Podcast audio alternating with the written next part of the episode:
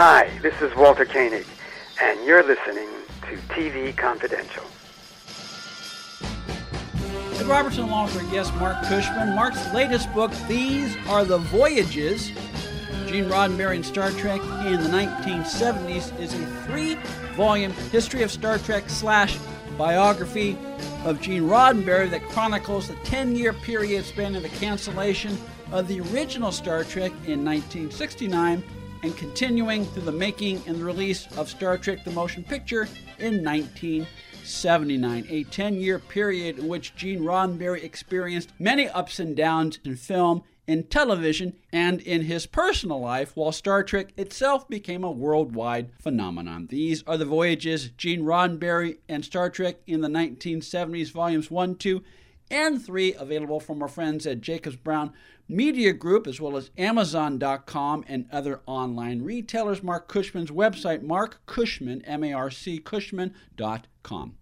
What are the other fun things about your books? I mean, not not just Rodden, uh, These Are the Voyages, Star Trek, and Gene Roddenberry in the 1970s, Volume 2, but all your books, Marc, is besides the detailed research, including the production memos, which are really, really insightful because they give you a window into Roddenberry's mind and his frustration dealing with uh, network executives. But uh, you debunk many myths or urban yeah. legends, as they're now known today. Uh, one of the biggest urban legends is that you, you, we we mentioned earlier that Phase uh, Star Trek Phase Two, uh, had it gone forward, would have gone forward without Leonard Nimoy because he was not available at the time. Mm-hmm. One of the biggest myths that you debunk in Volume Two of your Roddenberry biography is that when Paramount first announced that they were going to do a Star Trek motion picture in early 1975, the myth is that uh, Nimoy was the only cast member who didn't want to do it, but you dispute that. Yeah, and and not just from the interview I got from Leonard Nimoy before he passed away, but from archival interviews as well. Uh, from newspaper archi- articles I was able to find where he was being interviewed at the moment, and I like to do that because it, it's it's important that they tell me something, but I want to make sure that that's what they were telling other people at the time. Yeah. Because we can all change our minds, we can all reinvent history, we can all misremember. Uh, but no, he was very consistent uh, all along, and, and you see his, his notes to uh, Paramount as well, responding in writing, and um, and he's saying, I, I'm not available to do this. I'm going to be on Broadway for six months. If you're determined you're going to shoot it during this period of time, I can't be there. If you postpone it, I can be there, but we do have another issue to clean up. You haven't been paying me my my royalties. Yeah. and you haven't been paying William Shatner, and you haven't been paying anybody their royalties. So we need to get this business tidied up, and you need to schedule it for a time when I could do this.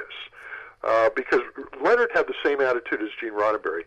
Um, he had mi- mixed feelings about Star Trek. It was a love-hate relationship, mostly love, but uh, no hate. But I, yeah. I just use that expression because he knew that you know it could typecast him and he was always trying to break free of that typecasting so he wouldn't just be known as Spock. So for him to put the ears back on and go back and play that character, you know, he had to go through a lot of soul searching. But in the end, he would say the same thing Gene Roddenberry would say: "I don't want them to do it without me. I don't want somebody else playing the character. You know, I that that character is part of me. I gave birth to that character. I have to be there to take care of it." Just like Gene wanted to be there to take care of Star Trek. So Nimoy was willing to do it, but he got a bad rap at that time because also he put out his book I Am Not Spock, and if anybody reads that book, you realize it's very pro Star Trek. It's him having conversations with Spock. Uh, but the title made it sound like he was putting Star Trek down, just like Walter K- Koenig's new book says, "Beaming up and getting off." And that, and you can, I, I love that title, but it can sound like it's a title that's putting it down. I'm getting away from this. I don't want to do this. That's not what it is. It's just Walter's sense of humor. Beaming Up and Getting Off Life Before and Beyond Star Trek uh, by Walter Koenig, also available through our friends at jacobsbrownmediagroup.com, amazon.com, where books are sold online. line. If all goes well, Walter Koenig will join us in February on TV Confidential. Speaking of, and this, this goes back to how we began our conversation.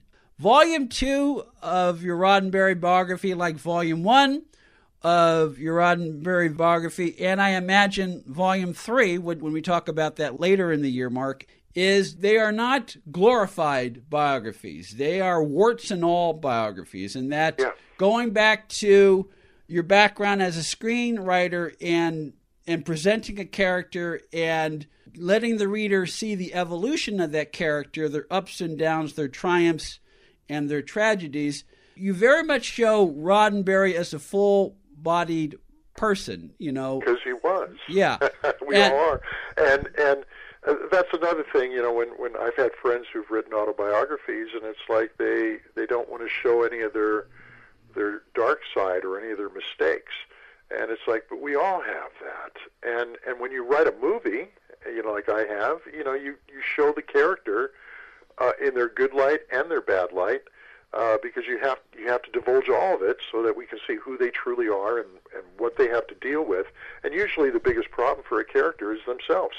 Know, it's man against man, man against nature, man against himself, and uh, to try to overcome their problems.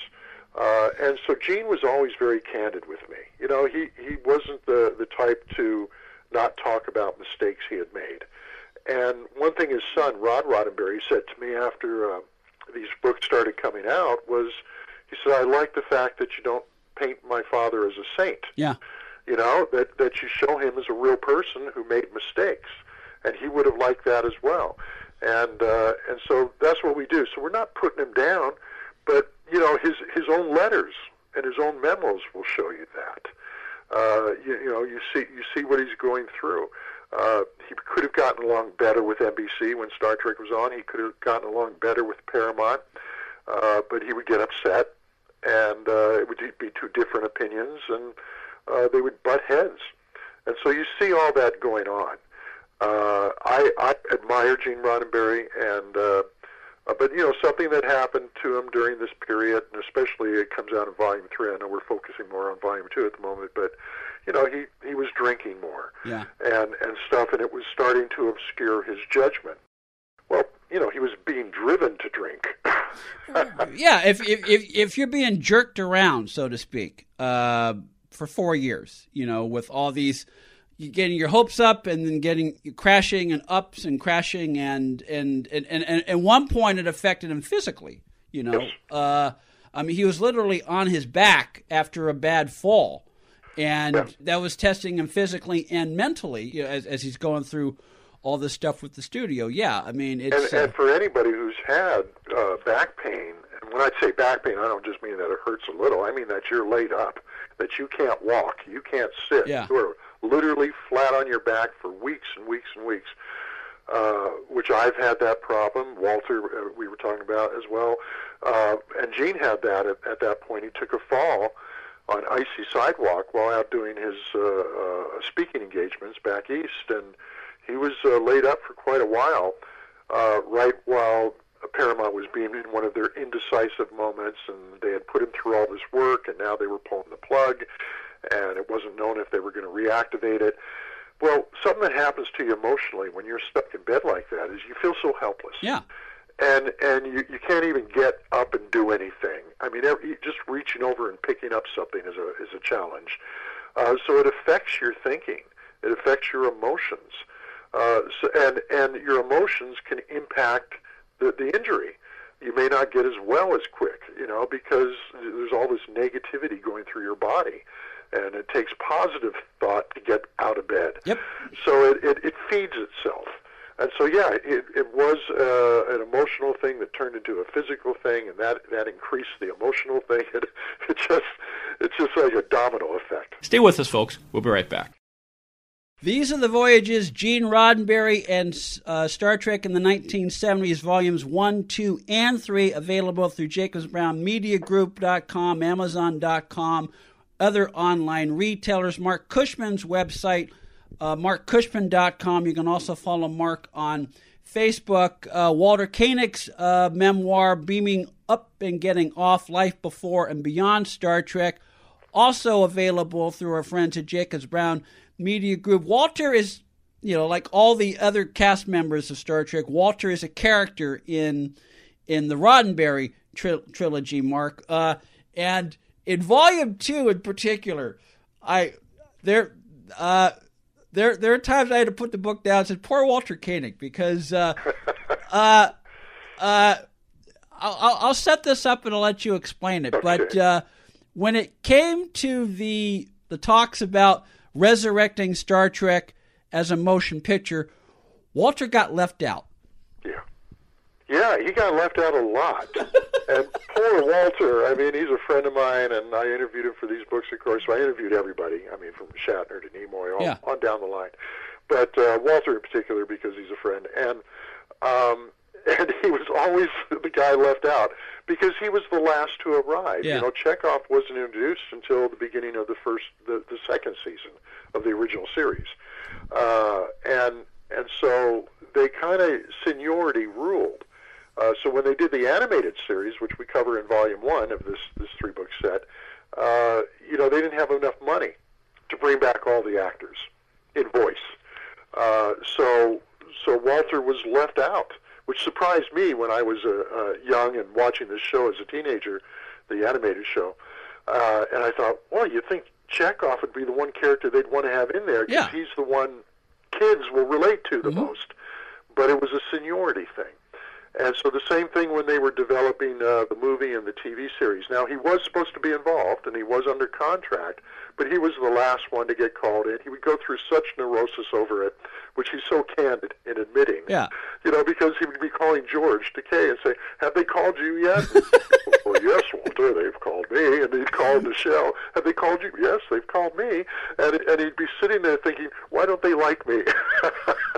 which is which is which is a very relatable reaction because uh, every every actor every actor jokes about I mean no, no matter how successful no matter how many heights they reach every actor jokes about it but it's really true Yeah. what am I going to do after this? Will I get another job? Because you never know. Because the, the industry, it is something every artist faces. And uh, uh, and so and, and let, let's admit it, there's a double-edged sword to becoming a character on a popular TV show. yeah, Because before the original Star Trek uh, got on TV, James Doohan worked all the time. I mean, he, he you know he would get do- uh, dozens of jobs a year uh, as a character actor, and Walter Koenig was coming up. He was younger, but he was coming up and getting a lot of parts. And then the minute Star Trek gets canceled in 1969, their phones aren't ringing because uh, people say, "Hey, how about James Doohan? Let's put him in this part." No, the character doesn't have a Scottish accent. Well, he didn't have a Scottish accent. Only Scotty did. Yeah. Uh, you know, but they you get pigeonholed, and now Walter is the guy with the Russian accent. You know, and and where before Star Trek he was playing all kinds of characters.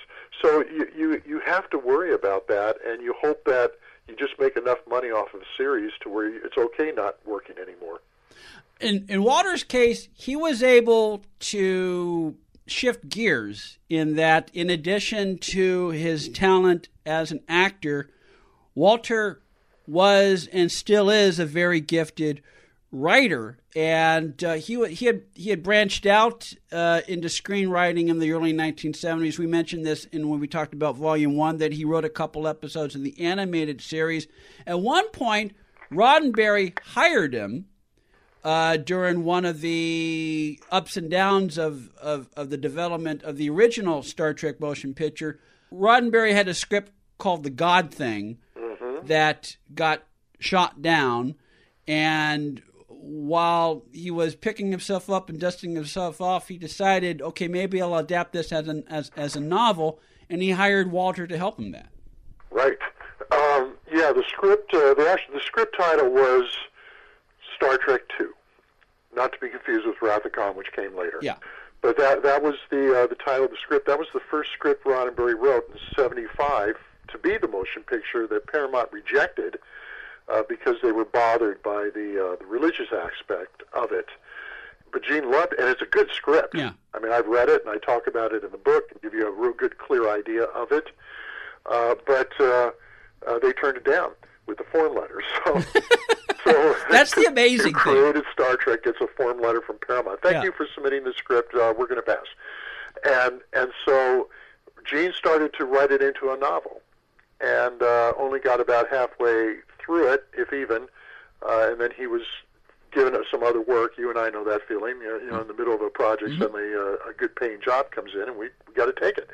And um, and so he handed it off to Walter and said, "You want to finish writing this novel version? Here's the script that it's it's going to be based on. Here's what I've written. Why don't you finish it?" And Walter uh, finished writing that thing, and that's when it got the title, The God Thing, and um, as as the novel. It was Gene's title, but Yeah. that was the title for the novel. And uh, and Walter turns it in and then doesn't get a phone call for a long time. Yeah. He's going through all kinds of anxiety about did I not do a good job? Yeah. everything else where it's just Gene got really busy and and had lost interest in the book uh, at that point. But uh, it's it, that's what I love about Walter is he's so candid about things we all go through, things we all worry about, you know. And, and but he's got the courage to come out and admit it. These are the voyages Gene Roddenberry and Star Trek in the 1970s, volumes 1, 2, and 3 by our guest Marc Cushman, available through Jacobs Brown Media Group.com, Amazon.com, other online retailers. You can follow Marc Cushman on Facebook, Walter Koenig's memoir, Beaming Up and Getting Off Life Before and Beyond Star Trek, also available through jacobsbrownmediagroup.com, amazon.com, wherever books are sold online. Marc will be back in two weeks on TV Confidential for part two of our conversation about Gene Roddenberry and the path that eventually led to the production of Star Trek the Motion Picture. Among other things, we will talk about Roddenberry's encounter with a mysterious group called the Nine and the direct line between the Nine and the eventual production of Close Encounters of the Third Kind. We'll also talk about the interesting relationship between Space 1999 and Star Trek, including how critics originally embraced the show when it premiered in 1975 and how quickly critics and viewers turned on the show when they realized that Space 1999 was, in many respects, everything that Star Trek wasn't. That is coming up in two weeks when we continue our conversation with Marc Cushman about the life and career of Gene Roddenberry. Please join us for that. In the meantime, we'll take a quick time out, then we'll take a look at this week in TV history right after this. You can now purchase t shirts, mugs, caps, hoodies, wall clocks, and other gifts with the TV Confidential logo from the official TV Confidential merchandise shop. For more information, go to televisionconfidential.com forward slash merchandise or cafepress.com forward slash TV Confidential, cafepress.com forward slash TV Confidential. Alexa users, you can now listen to TV Confidential on your smart speaker by just saying, Alexa, play TV Confidential. Enabling our Alexa skill is easy.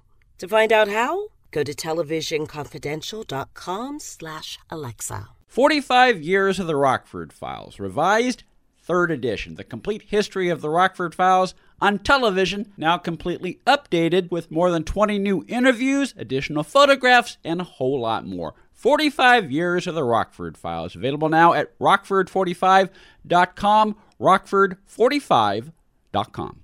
Be part of our conversation. If you like what you hear, have thoughts on this week's program, or have an idea for a future edition of TV Confidential, we'd love to hear from you. You can email us at talk at tvconfidential.net, talk at tvconfidential.net. You can also message us at facebook.com forward slash TV Confidential, x.com forward slash TV Confidential, or at TV Confidential on Instagram. And if you're listening to us on the TV Confidential podcast, please be sure to hit the subscribe button. This portion of TV Confidential is brought to us by our friends at Front Porch Realty, the community of realtors in the Northern Bay area of California that is committed to finding the solution that is best for their clients. Whether you're a first time home buyer or looking to sell or lease your property in Northern California, call Karen Strain at 415 886 7411 or visit frontporchrealtygroup.com for more information on how they can help you.